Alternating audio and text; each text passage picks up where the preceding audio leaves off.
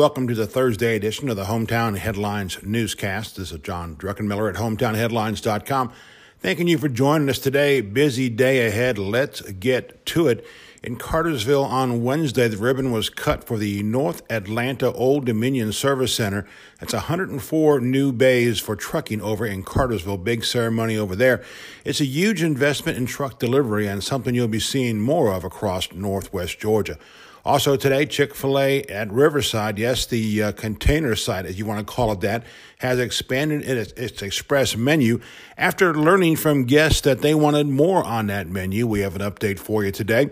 Also, some good news for you. The Goo Goo Good in the Neighborhood campaign, the car wash event held on Monday, raised $2,900 thanks to you for the community kitchen. That's enough to feed its guests for at least a month.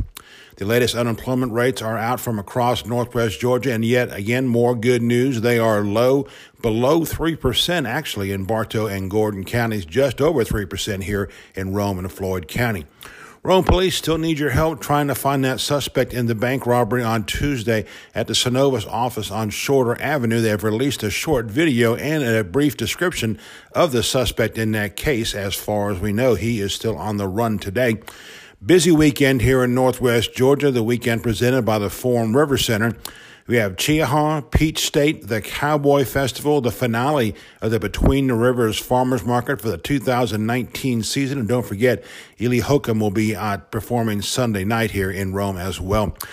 37 votes in advance voting on Wednesday. That gives us 292 since October 14th. Uh, you can vote this weekend too at the Civic Center Saturday and Sunday.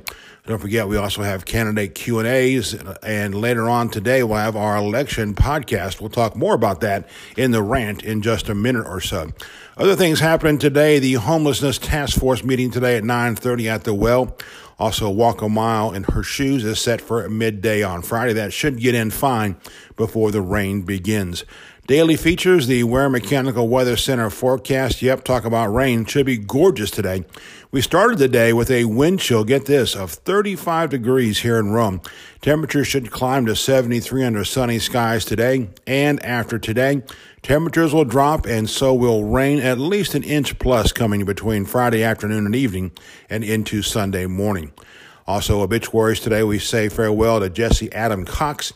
Mr. Elmer Freeman, and Joyce Huggins.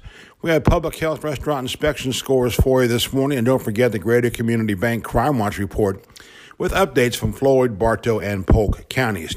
Let's switch over to the Truett's Chick fil A sports update for the morning.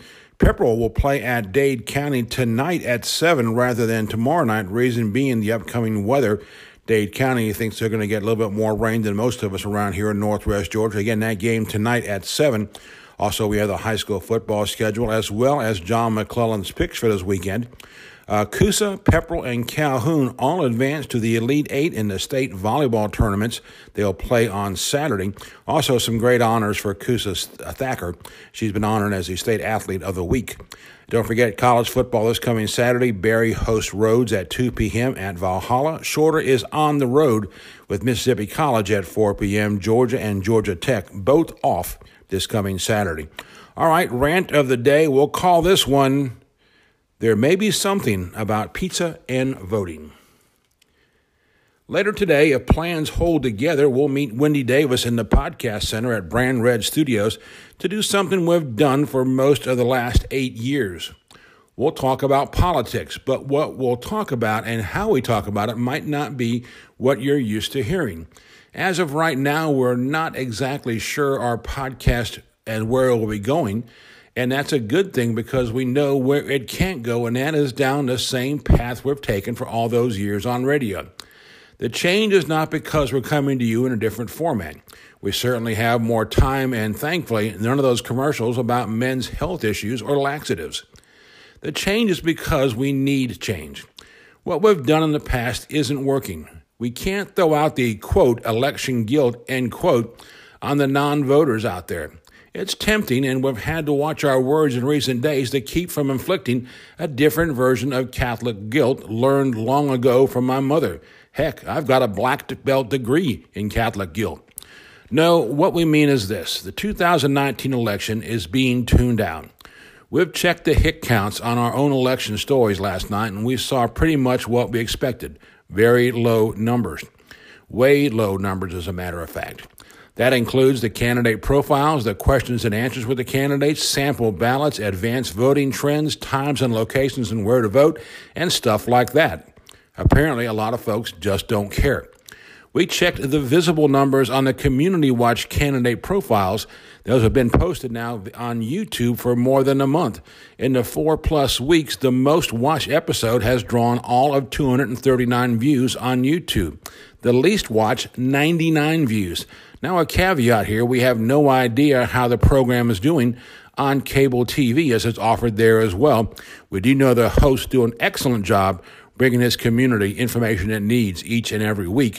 We're kind of stunned by these numbers. We're pretty sure the newspaper would share similar numbers on hit counts for some of its stories. And on radio, the so called candidate profiles are being confined to the dreaded 8:40 a.m. segment when the audience begins its day-long slide and we're not seeing any hopeful signs with advance voting. Less than 300 votes have been cast in the first eight days in the city commission races. That's barely 1.5% of the eligible voters in the city of Rome. And one more number to consider. How will our podcast perform when posted later today and into the final days of the election season? Probably with some very low numbers as well. Please know we're not worried about whether we get 10 or 100 or 1,000 people listening. Podcasting is new in our community, and it's hard to really know what a high or low numbers really are. We know there is a core audience of Rome's most affluent listeners out there. Others have yet to brave the podcast world, and quite frankly, we were among them until five years ago. That's not the issue. What's critical is this all the numbers we're seeing so far this election are low, and we don't know why. That includes print, online, on air, digital, whatever. Our concern, how do we, and I hate this term, how do we, quote, engage, end quote, people in hopes they'll get interested in local politics. Say what you want to about Donald Trump. He's been preaching to a very appreciative choir since 2016, and the heart of his constituency remains fiercely loyal. And then there's the Georgia's own razor thin gubernatorial race in 2018. Democrat Stacey Abrams mobilized a grassroots campaign that we haven't seen in decades, one that could change government in this state in the next few years. Maybe we should do what one of the Democratic presidential contenders is doing. Pete Buttigieg, the South Bend mayor, is offering pizza with Pete. Not a bad idea. So that's part of what we'll talk about today on the podcast. Wendy Davis knows politics and she knows campaign strategy and she knows trends. We hope to talk about what to do to court tomorrow's voters and maybe court those voters today and not wait to the next election cycle. That's because there's still a lot of time left to make a difference in Rome's most critical election in years. We're seeing some new things this election Facebook Live videos, strong digital content, and yet we're also seeing candidates grasping at the old ways. Here's a quick bit of homework for you this weekend to see if I'm right. Drive around town and check the number of campaign signs out for the nine city commissioner candidates. Let's see what you find, and we'll see if you find a surprise that we've found at least. As for today's podcast, we have no idea where it's going, but we're very anxious to get into the Brand Red studio to see what we come up with. As cliche as it sounds, stay tuned. One personal note today, yet again, we are a day late in a birthday wish. This one goes out to Kim Bushnell, the anchor of Team Bushnell. We know Bo, Sarah Beth, and that doctor guy treated her like royalty on Wednesday and hopefully every day. She deserves it. This is John Druckenmiller at hometownheadlines.com. Thanking you for joining us today. Continuing news updates all day at www.hometownheadlines.com. And by the way, why don't we keep saying www? Anyway, have a great day in Northwest Georgia. We open and close with the great stylings of Harry Musselwhite with Funky Druck.